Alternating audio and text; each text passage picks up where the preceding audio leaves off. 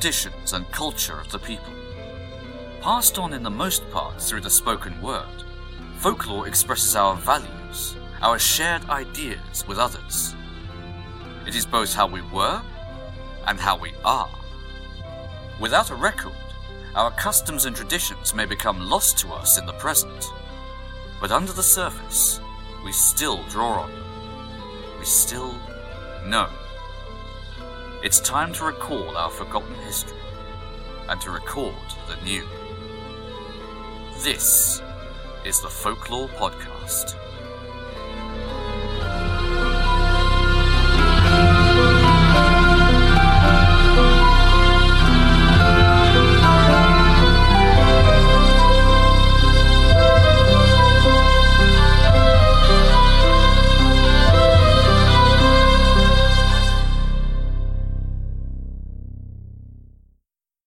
Hello, and welcome to the Folklore Podcast.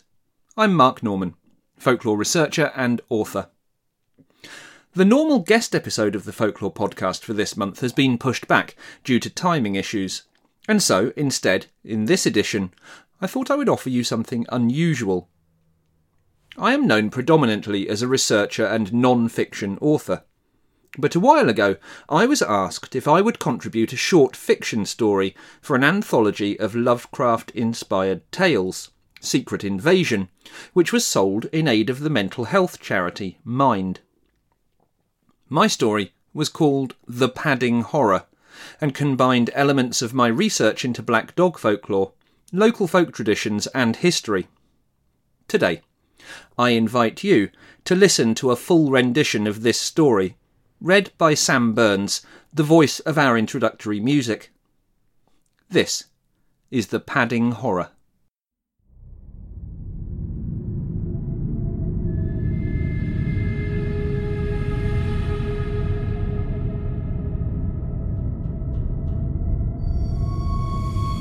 The Padding Horror by Mark Norman. Read by Sam Burns.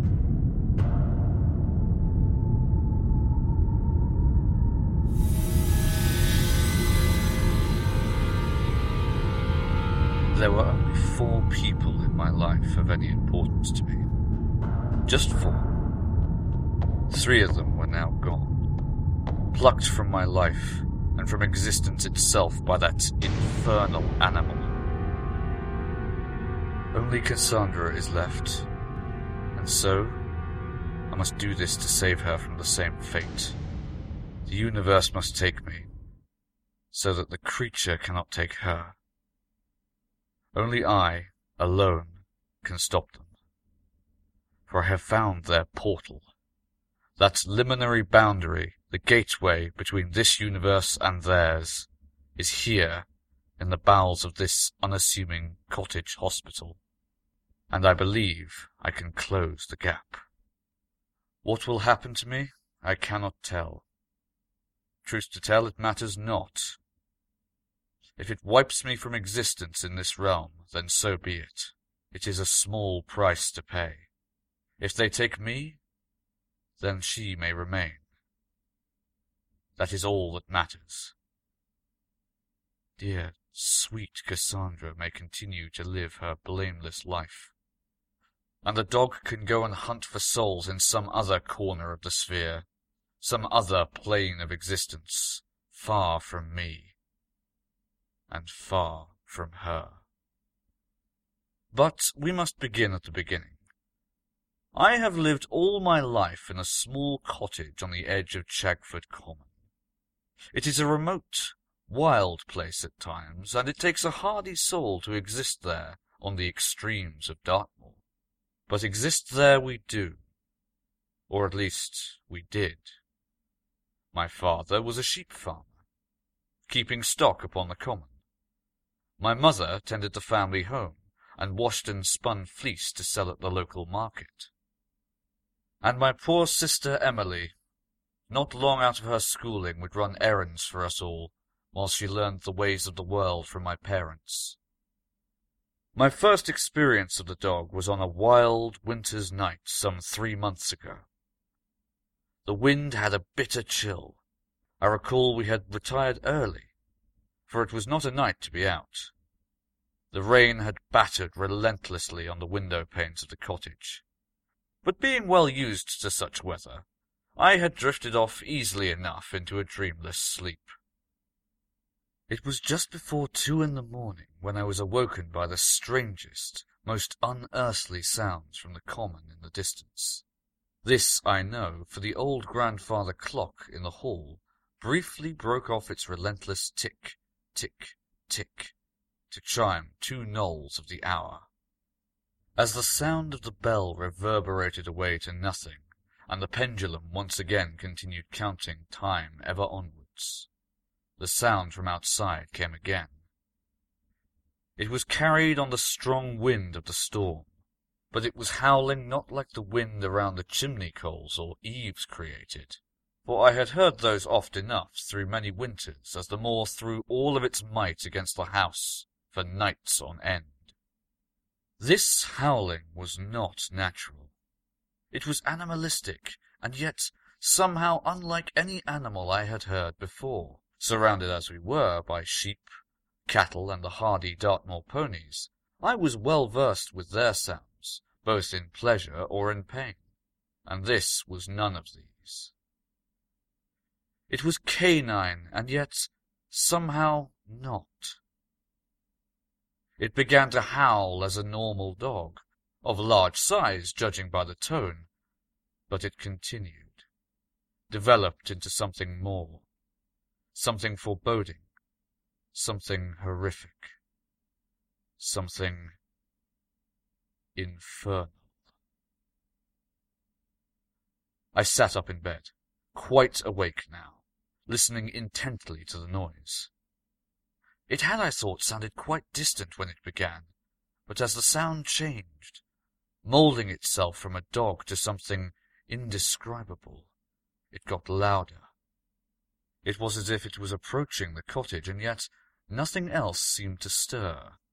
I could see the flock in the distance, wind-battered and wet, but grazing as normal. As the volume of the sound increased, it began to appear as if some demon was sent from another world. The atmosphere itself seemed to change. The air felt thicker somehow, as if it were closing in around me. I could feel my heart rate rising as the infernal noise from outside, whining, howling, screaming almost, appeared to get nearer and nearer. At last, just as I thought that my ears could stand to hear it no longer, there came an almighty crash against the old glass panes of the bedroom window, as if the creature itself had flung itself at the casement. I threw my hands over my face, instinctively shielding myself from the force of the glass that was inevitably going to be flung into the room. And then, nothing. Silence save the still wind blowing and the tick, tick, tick of the old clock steadily counting the seconds away. I dropped my hands to my sides and looked up. The window remained shut fast, unbroken and firm. No glass, no damage, no creature. I sat in bed for some minutes, contemplating what had just occurred before I rose and crossed to the window. Looking out of the casement into the darkness, I listened to the wind as it continued to whip around the outside of the cottage, battering the glass with detritus whipped up from the ground. I returned to my mattress and sank back, pulling the thin covers over me. What had I just experienced? It could surely not have been just the storm just a trick of the mind and some of the ear. I closed my eyes and thought on the event before finally drifting off into a dreamless repose. As I sat at breakfast with my family the following morning, I chose to mention nothing of the previous night. My parents, my father particularly, were simple folk, but did not hold with the traditions and lore of the area like so many others. They lived, they worked, Nothing more, nothing less. So instead I sat, shared in the simple repast of the morning, and then set out on the day's errands. Being a market day, I had to take the horse and cart across the moor to Tavistock. It was a journey I made every week, shared with my good friend Stevenson, who also bought and sold wares in the town. He was less of closed mind than my family, and I resolved to question him on the subject as we made the drive.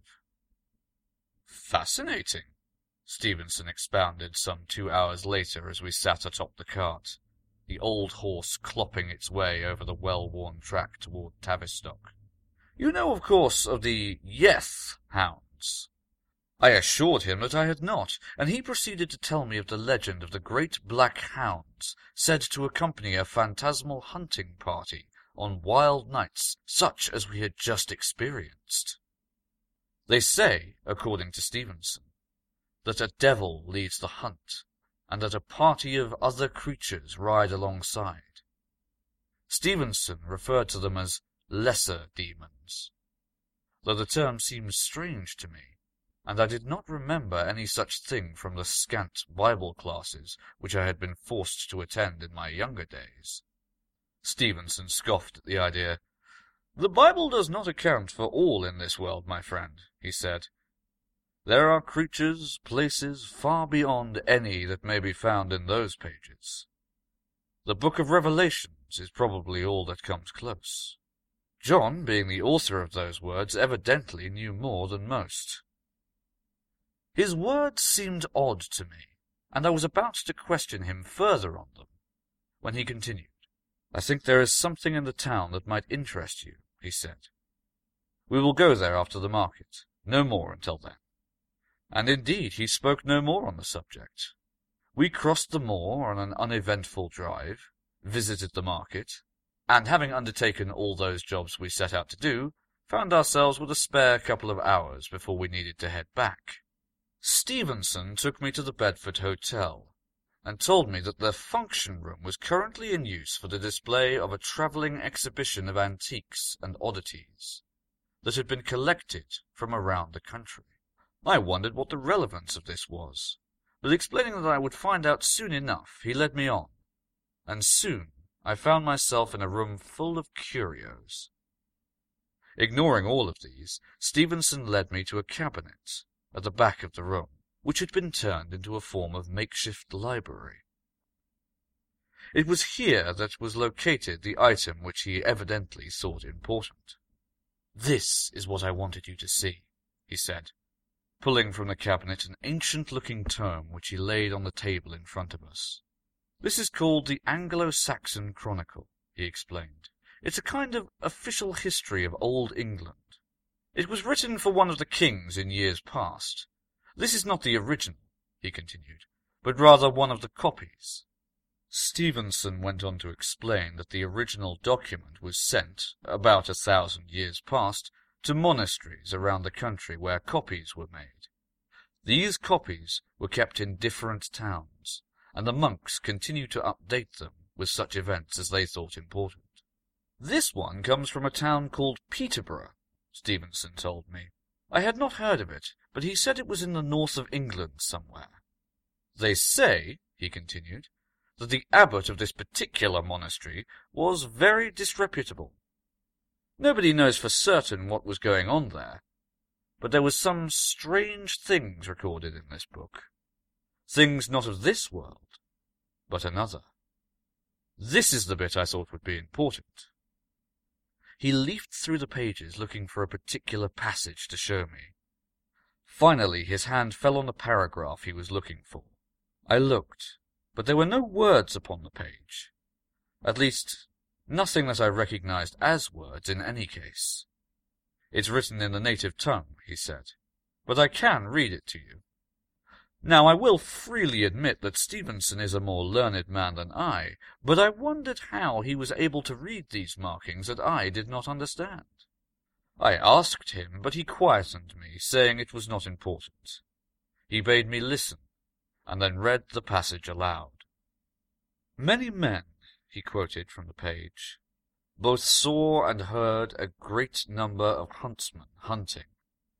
The huntsmen wore black, huge and hideous, and rode on black horses, on black he-goats, and their hounds were black, big-eyed, and loathsome. He closed the book and returned it to the cabinet. Come on, he said with no more explanation. You have seen what I needed you to see. Let us go back home.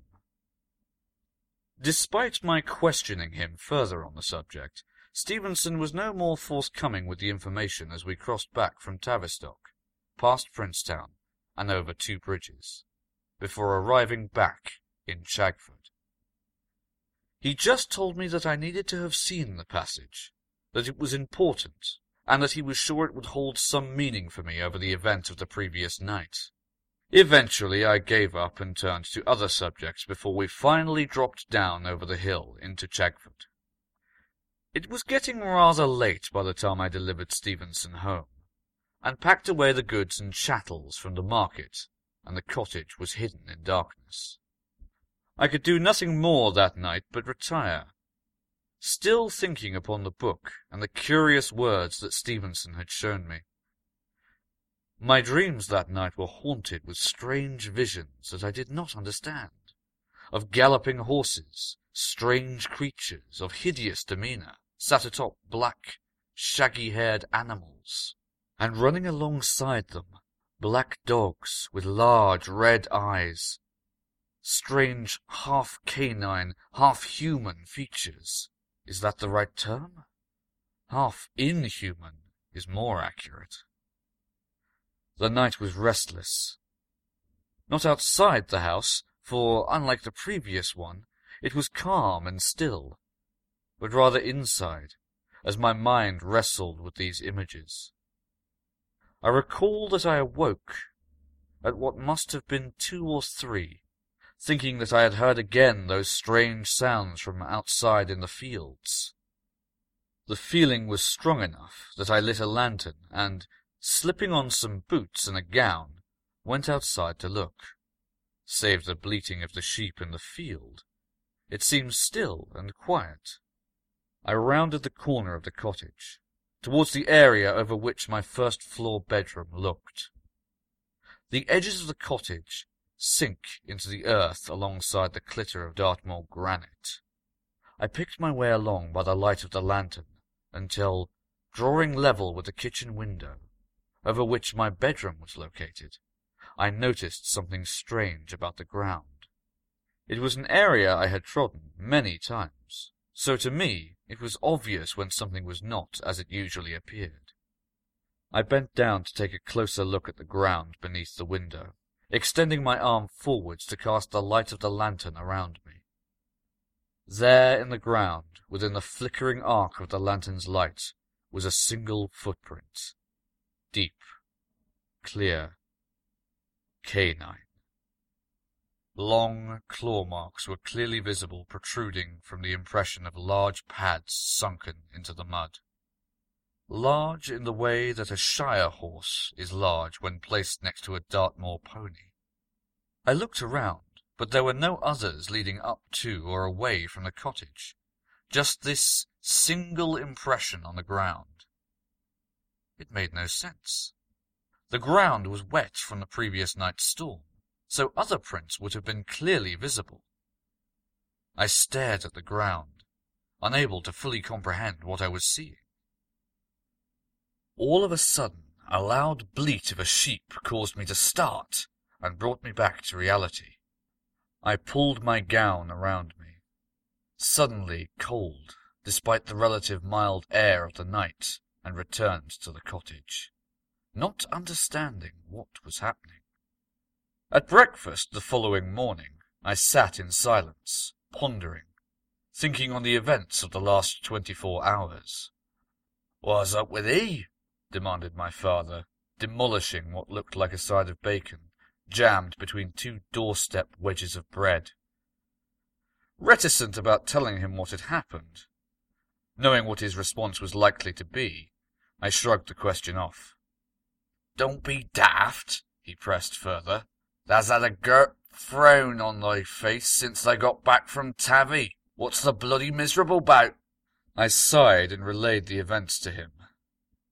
Emily sat opposite me at the table, listened intently, and when I got to the footprint from a few hours past, I thought her jaw was going to actually hit the flagstone to the floor.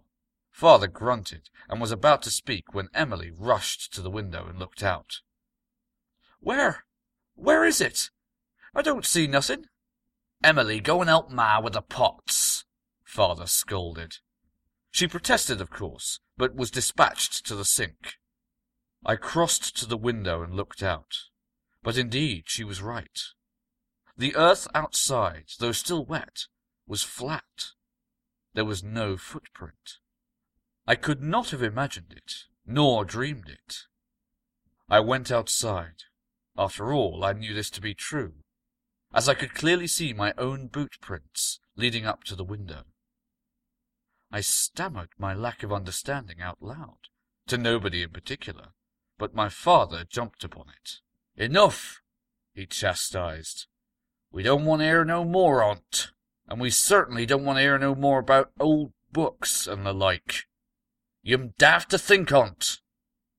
Them things is cursed, most like, and keep away from that Stevenson. He's odd, that'n.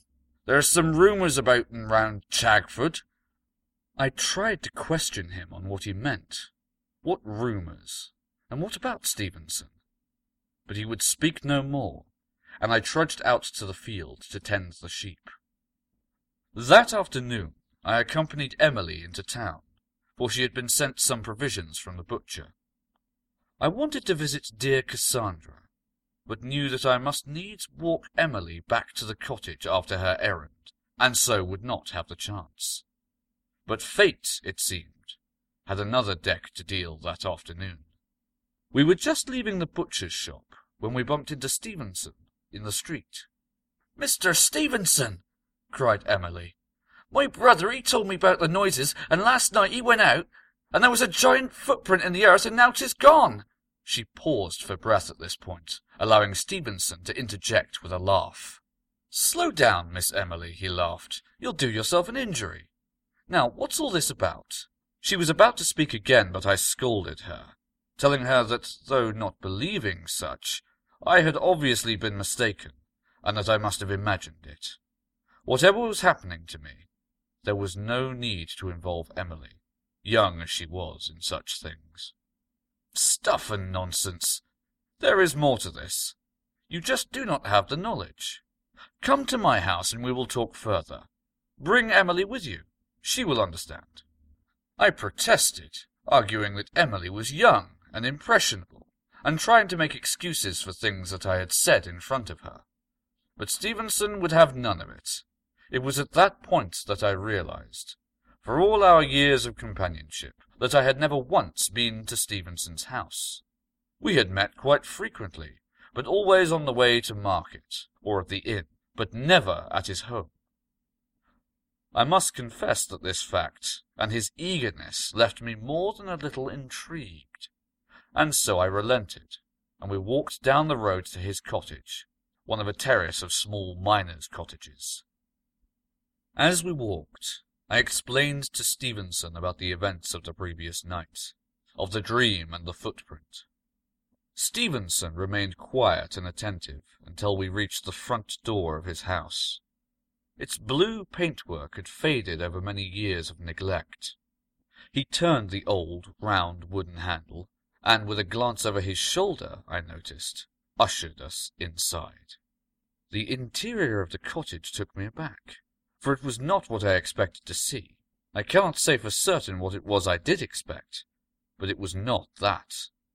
One wall had been covered with makeshift shelves, on which stood rows of dusty old books, sheaves of paper, and a strange variety of stuffed animals.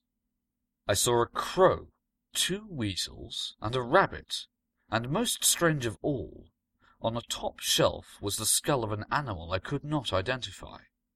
It was of similar size to a sheep, but most definitely was not, for I had seen plenty of those in my time. I had started to scan the books on the shelves, and the mix was eclectic to say the least. But before I could look too deeply, Stevenson pulled down an old, leather-bound book with a brown cover, and had started flicking through the pages looking for something in particular. He found the page that he required and turned the book to face me. Was this roughly what you saw? he asked me. On the page was a pencil drawing of a footprint of remarkably similar size and shape to the one that I had found the previous night. I agreed that it was, and he looked intrigued. He snapped the book shut before I had time to study anything more of the handwritten notes which surrounded the image, save noticing that the top of the page had been labelled Yes to scale. I asked Stevenson what the book was, but he was not forthcoming with any information on its contents. But he did continue to inform me that it was part of a collection of items which he had acquired which originally came from a house called Brook, which stood on the outskirts of Buckfastleigh, to the south of the county. The owner was a squire by the name of Richard Cabell, Stevenson told me. He was something of a notorious character, and, like me, he collected bizarre objects. A number of things you see around you come from there. I came by them as a job lot, and they are most interesting. A number of these books are most unusual, and some have taken some work to decipher. I should not discuss their contents with you now, for I believe there are things therein which are perhaps not suitable for Emily to understand just now. Emily looked downhearted, as she had been listening with avid interest, her child's mind no doubt racing with possibilities. Ah, but Emily wants to know more. I started to protest, but he stopped me in my tracks. Don't worry yourself, I shall say no more he continued. Emily, I shall show you and your brother something else instead. Something even more interesting, and even more mysterious. These last words he delivered to Emily in mock horror, and her eyes widened. He led us out through the parlour into his small garden, and down the path to a stone-built outhouse at the far end. Pushing open the door, he drew us inside. Inside was a large piece of machinery, the likes of which I had never seen before, with some kind of thick glass window, oval in shape, in its centre. Thick rivets held the glass in place, and behind it heavy steam or vapour seemed to circulate. Although no heat radiated from the device, metal pipes snaked from this chamber to smaller receptacles on its sides, and from the top a large funnel disappeared through the roof of the outhouse. Emily stared, as did I, at the machinery. It resembled nothing I had seen in any farm or in any factory. What is it? she asked Stevenson. Ah, now that is a good question, he replied. What is it indeed? I'll tell you what it is, young Emily. It is a mystery, that's what it is. I have spent years trying to figure it out. Stevenson explained to us that the machinery had also come from Brook with the other ephemera. But its purpose continued to be a mystery. He had assembled it with the aid of diagrams which he had found in one of the books. But as to its purpose, he could not tell us, or would not tell us, for I got the feeling that, although he professed no knowledge, he was concealing something. Why would he have brought us here otherwise, if not to show me the drawing of the footprint in the book? I started to feel somewhat uncomfortable, and decided that I should make my excuses for us to leave. I told him that I wanted to pay a visit to my beloved Cassandra, but that it was late, and Emily needed to be taken back to the cottage for the evening duties. And so it was that we left Stevenson, and his books, and his strange outhouse, and walked up through the old town to our home. I delivered Emily back to the house and decided that I needed time to think. Telling her to go and do her chores and speak nothing of our afternoon to our parents, a request which I knew would be carried out, for she was a good girl and would cause no trouble. I decided to take an evening constitutional. My second experience of the dog was that evening during my walk. I had taken a circular route around the town, which was quiet and peaceful in the dimpsy light of dusk time. I had probably strolled for three quarters of an hour or so, and was making my way back to the cottage along the back road. which was lined with trees and lit by the occasional gaslight, which the lamplighter had fueled probably half an hour previous. The air and countryside seemed strangely still. It struck me as odd, as the night birds preparing to nest down for the evening were usually fluttering and twittering at this time. I thought on it as I walked, and, inclining my head, listened more intently to the sounds of the countryside, or rather, the quiet of the night, for I could hear nothing. After a minute or two, having slowed my pace somewhat to concentrate, I became aware of muffled footsteps in time with my own. I stopped, and immediately they ceased. I listened hard, but there was nothing and so I took a few tentative steps forwards. There they were again, matching my pace, but keeping the same quiet volume which suggested to me that they were never gaining nor losing distance. I stopped again and slowly turned, and there it was. Standing on the edge of the pool of flickering light being cast downward by the gas lamp, I could make out an indistinct black mass. It seemed shapeless, but gradually I became aware of the two red marks cutting through the gloom. Pinpricks at first, but the more I looked, the larger they became until they resembled two glowing coals hovering in the darkness. I stared at them, transfixed. I wanted to turn away, but I could not. Those glowing red orbs seemed to draw me in, to reach out and grab me by my very soul and pull me toward them. Though physically my feet stayed planted to the spot, and I did not move. As I looked, the black cloud seemed to draw itself together into a form, melding out of the chaos to become more real, more solid, more animalistic.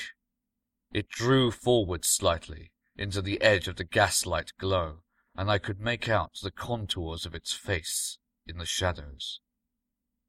Surrounding those two horrible eyes, as I now saw them to be, cheek and jowl materialized, and an awful canine demeanor. As if solidified in my gaze, I made out the body of a great dog as it sat, stock still, on the edge of the light. As I watched, it stared back. It did not move. It did not make a sound. It just stared. I wanted to turn away, to run in the other direction, but I could not. Those two great eyes seemed to hold me in place. And then, as quickly as the apparition had formed, it rose, backed away from me, out of the light, and was gone. It took me probably fifteen or twenty seconds to gather my composure, although those seconds felt like minutes in their passing. When I could finally move, I turned tail and ran up the road as fast as I was physically able, back to the cottage. Bursting through the front door, I took the stairs two at a time to the top landing, into my room, shut the door, and bolted the door fast. Despite the protestations of my family that I had not taken dinner, I refused to emerge for the rest of the night, giving no reason, until finally they gave up and left me in there. It was the last I would ever hear of one of them. I was woken from a deep yet troubled sleep in the early light of dawn by a shrill scream of my mother from down below. I sat, bolt upright, for there was sheer terror in the sound that emanated from beneath me. Throwing on my gown, I dashed from the room, and was immediately confronted by the vision of a crumpled heap on the foot of the stairs. It was my father, who it seemed had tripped on a rock in the rug on the landing, and, losing his balance, had fallen to the floor below. Emily ran down from her room to see what the commotion was. But before she could get there, I scooped her up and turned her away, for I could not let her see our father, lying dead before us, with his neck snapped backwards at a sickening angle. I returned her to her room, and held her tight, sobbing with her as the screaming continued from the hall. He was buried three days later at the Church of St. Michael in a simple ceremony, and in a simple grave. Of the intervening period I cannot speak, for it is too full of heartache and grieving for me. The church was full of local farmers and tradespeople, with which our family have always had a good relationship, and we sat at the front in sombre silence, clad in traditional black, before following the coffin to the bleak graveyard outside, dampened by the common drizzle of the moor. As we left the churchyard, Stevenson took me to one side, extending his sympathies for our loss. Emily stopped with me. But our mother pulled her on, and bade her return home. I left them to walk their slow walk, and followed Stevenson, who requested that I walk down to his home for some refreshment and some time to talk. Feeling the need for a change of scenery, I accepted his offer, and walked the short distance to his door in silence. Once inside his strange cottage, he offered to brew us some tea, but upon my request for something stronger, under the circumstances, fetched two glasses of brandy from an archaic sideboard buried underneath piles of paper. We sat in two moss-eaten old armchairs for a couple of minutes, sipping the warming liquid, before Stevenson broke the silence. You've seen it again, haven't you? he inquired. I stared at him, saying nothing, but my face must have told the complete story where my words did not. Yes, you have, he said. I knew it, and that is the cause. That is the fiend that is fairly responsible for the death of your father. I looked at him aghast, protesting that he had tripped and fallen down the stairs, but Stevenson would have none of it. It is a Yeth hound, he explained. It is a portent, and you have looked into its eyes. I said nothing. Look, he continued, you recall my telling you that Richard Cabell owned much of these things. He gestured around the room to the books and papers that lay strewn around the room.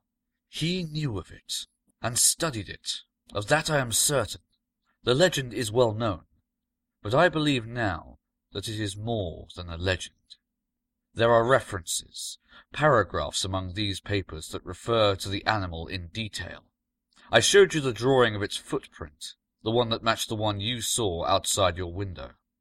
There is more. It tells how anyone looking into the face of the beast is sure to suffer some death or disaster soon afterwards.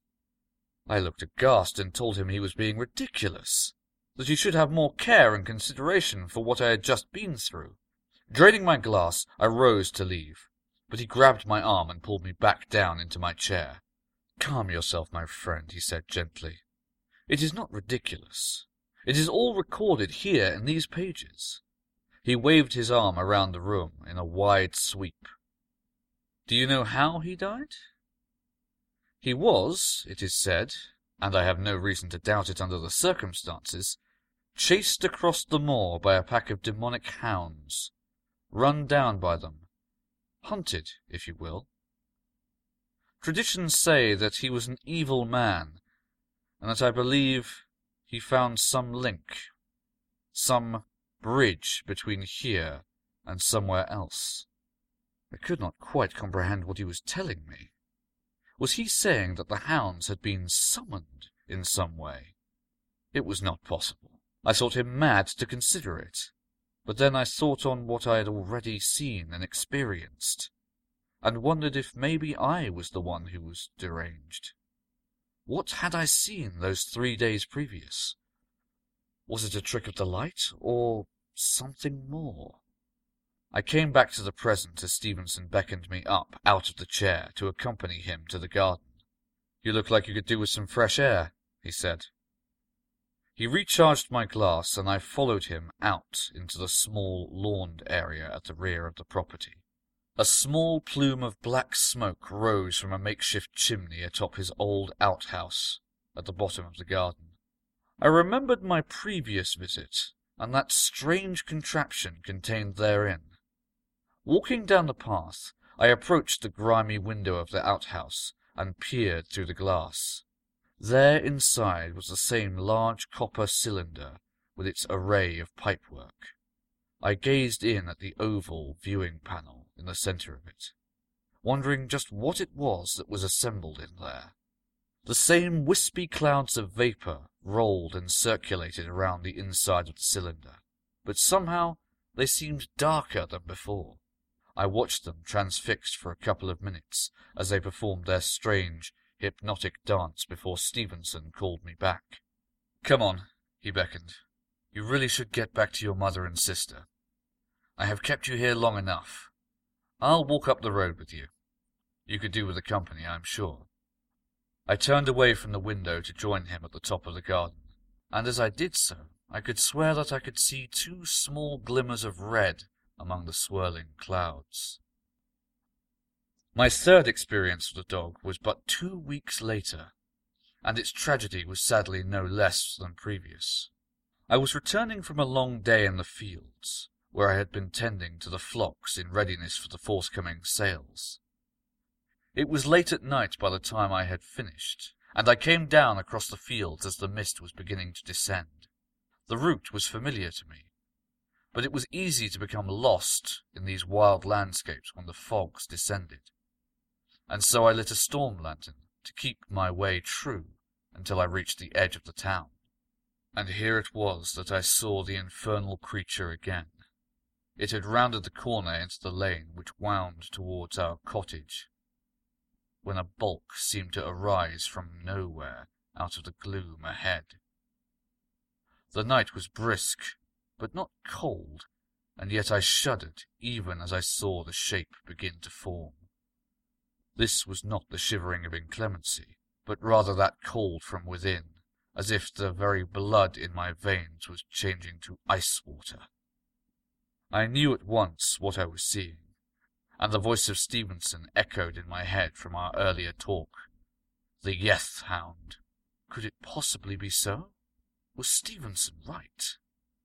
Did the creatures truly exist? I wondered if there was indeed some connection to the old tome which we had examined in Tavistock, to the ephemera of Squire Cabell, which Stevenson told me of in his cottage.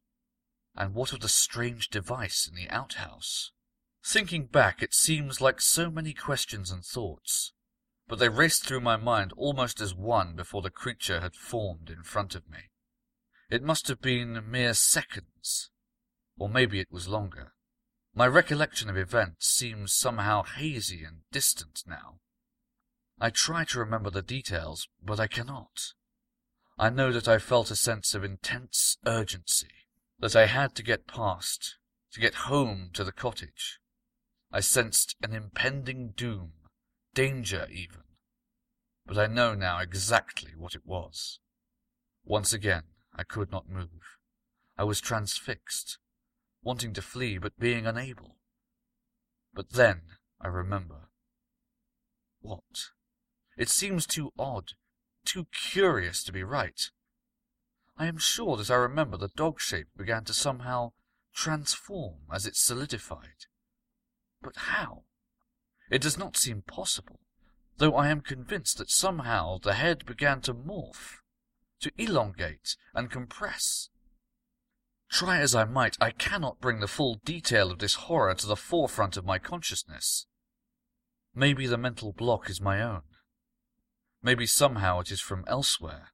I would swear upon a dozen Bibles that the features, the very visage of the creature became more human? and within that strange human canine hybrid, if that recollection is even correct, I am sure there was some form of familiarity. I remember no more. Not until I became aware that I was running up to the cottage door. I burst through, not having looked behind me. The cottage was lit, which was as well, as I no longer had the storm lantern.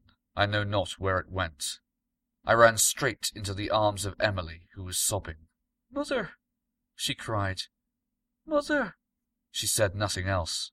She could not. She just kept repeating the word over and over. I held her, trying to calm the hysteria, and asked her where. She gestured to the garden, but could say nothing more. I passed through the kitchen and out of the back door. There, in the gloom of the night, I could see the crumpled body of our mother lying alongside a pile of shattered glass. I looked for the source of the mess, finding eventually that it had come out of an upstairs window. She had obviously fallen through somehow, hitting the ground with a terrific shock that looked to have shattered her skull. I turned away. There was nothing that could be done for her, and my only thought now was for Emily.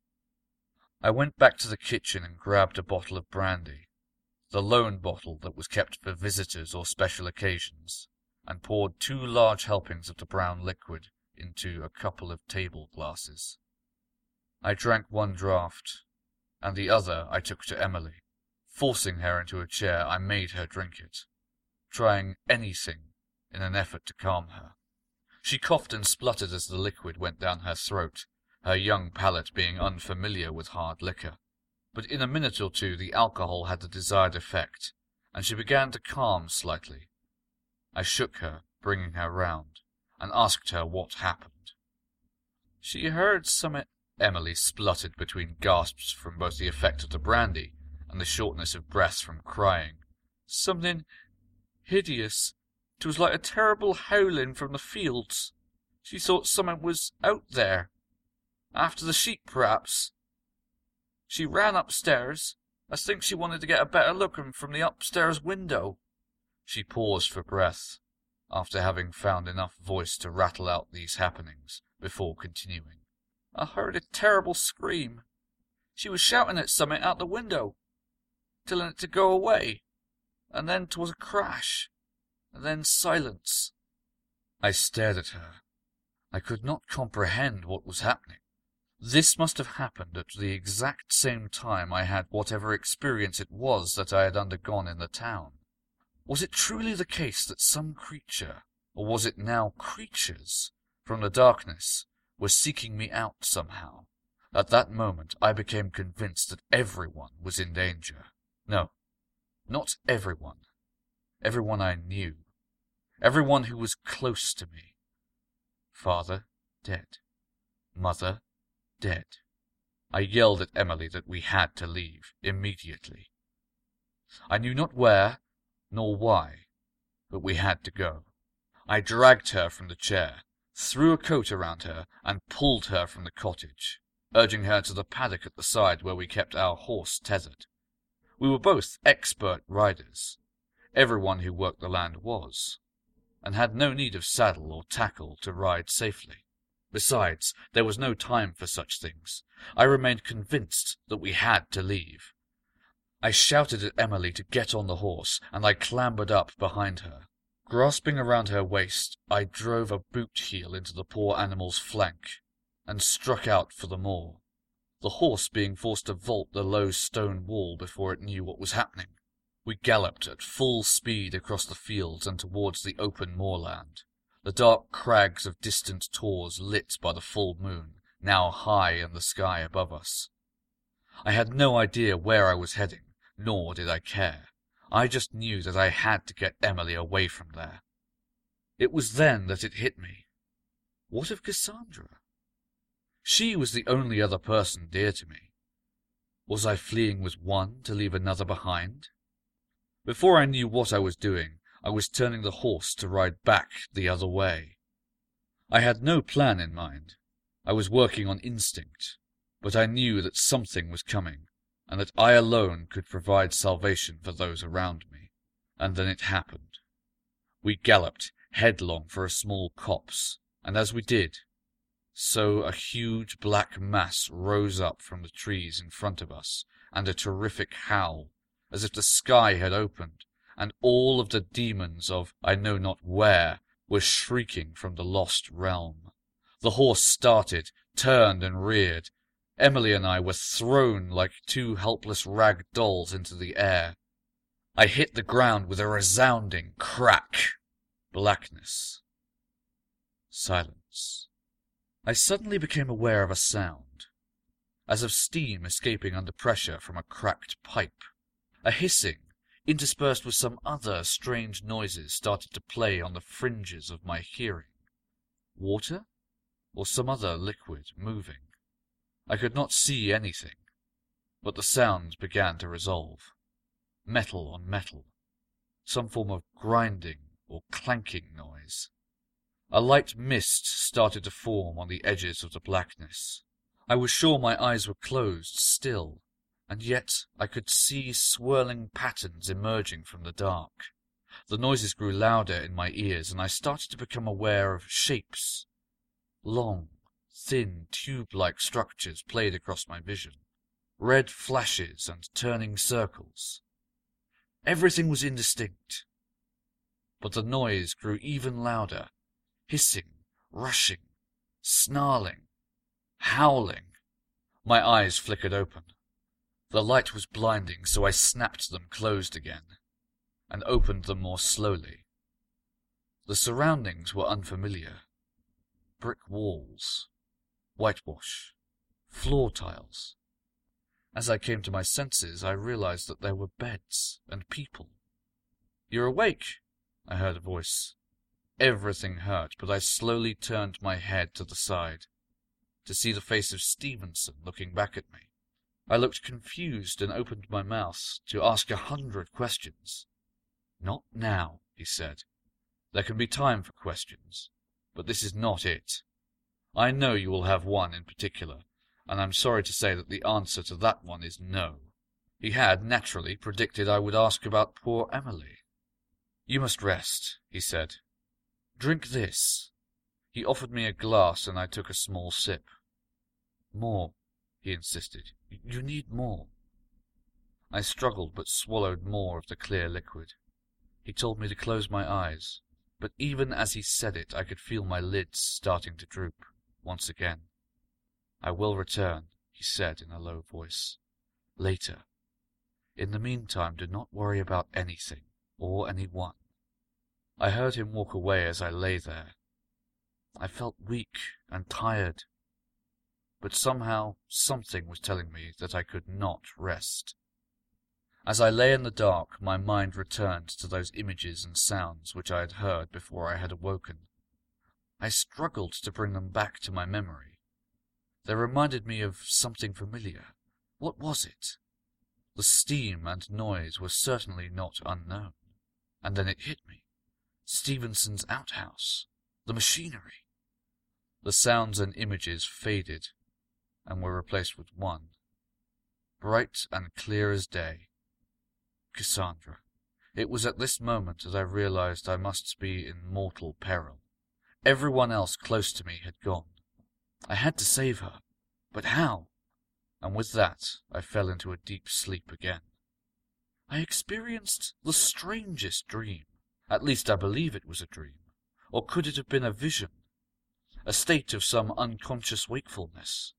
I became aware of the room around me, and in the corner of the room sat a large black hound, staring at me with its deep red eyes. It cocked its head, but somehow now I was not afraid. I rose from my bed and approached it, and as I did so, it turned its back and walked from the room. I followed it as it led me down corridors and stairs. We headed down to the lower level of the hospital, and the dog, never looking back, was keeping a constant distance in front of me but I was compelled to follow. Eventually, we reached what was obviously the cellar of the building. A large wooden door stood between us and the room beyond. Suddenly, the dog began to dissipate in front of me. It became a black mist of vapor, which seeped between the slats of the door, around the frame and underneath into the room beyond. I approached the door, holding out a hand to push it open. Suddenly, from within, I heard a voice call my name, loudly and urgently. Cassandra. I awoke. I was lying in the bed as before, but somehow everything had suddenly become clear. Cassandra was in danger. She was the last person who was close to me, closer arguably than my family had been, and the dog would take her as well, unless, unless it took me first. I knew what I had to do. The only way to stop the dog from taking Cassandra was to allow it to take me. I would have to kill myself that she may live. This was the meaning of the dream. I needed to go to the cellar. The answer and the means of inevitable destruction lay that way. It was late, I calculated, and the building seemed to be sleeping. Many of the beds were empty, and those that were not had curtains drawn around them. Being night, there were few staff around, and they would be busy with their duties, likely to come only if summoned by the ringing of a patient's bell. I rose painfully, but with determination, and headed from the dormitory room. There was no reason to pause, nothing to turn for. The corridors were exactly as they had appeared in my dream. I saw the turn of the corner and the stairs beyond, which I descended with purpose. Suddenly, in front of me was the wooden door. It seemed warmer down here, hot almost. I pushed the door open and entered the cellar. The room was darker than the corridors down which I had headed, but lit with some form of strange orange glow. The imagery of my previous visions came flooding back to my senses. I heard hissing, liquid, steam. In front of me stood a large metal structure, a machine, with pipework, levers, and handles. A large metal cylinder stood at the heart with an oval glass panel riveted to the front like a viewing window. I was transported back to Stevenson's outhouse. This seemed reminiscent, almost identical in fact, though on a much larger scale. So the hospital was some form of portal or boundary. I approached the machinery and looked into the glass.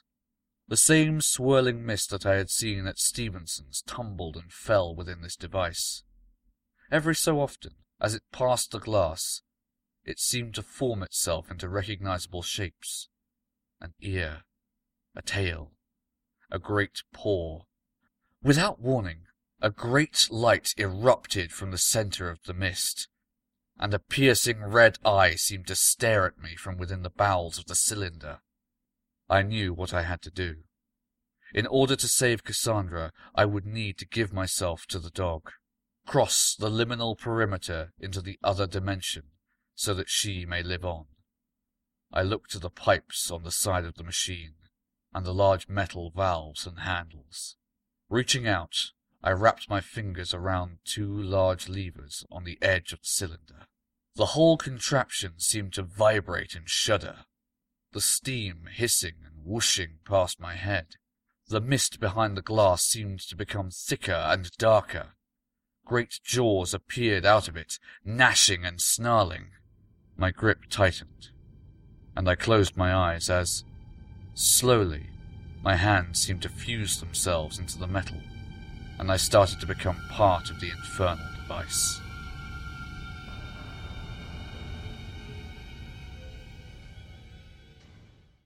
If you would like to read more stories from this anthology, visit our website at www.thefolklorepodcast.com, where you will find a link to the Just Giving page. You can buy a copy of the ebook for any donation to the charity. This story is available in our episode supplement this month, which is free to our Patreon supporters. Our normal podcast schedule returns on July the 1st. Thanks for listening. See you next time. The Folklore Podcast is created and hosted by me, Mark Norman. Find out more about my writing and research at www.facebook.com slash Mark Norman Folklore. The Folklore Podcast art director is Melissa Martell. Find her work at www.mdmcreate.com. The Folklore Podcast will always be free to listen to, but it is an enormous amount of work to research, create, record, and write two of these episodes every month. And so, we have created a simple way in which you can help to support the ongoing life of the Folklore Podcast please visit our website at www.thefolklorepodcast.com and click on support. There are various ways that you can help, and they don't all involve giving us money. Even just leaving a simple review on iTunes or other podcast apps helps to grow our audience. So please do visit and take a moment to help us to keep going. Thank you for listening. The Folklore Podcast theme music is written and performed by Gurdy Bird.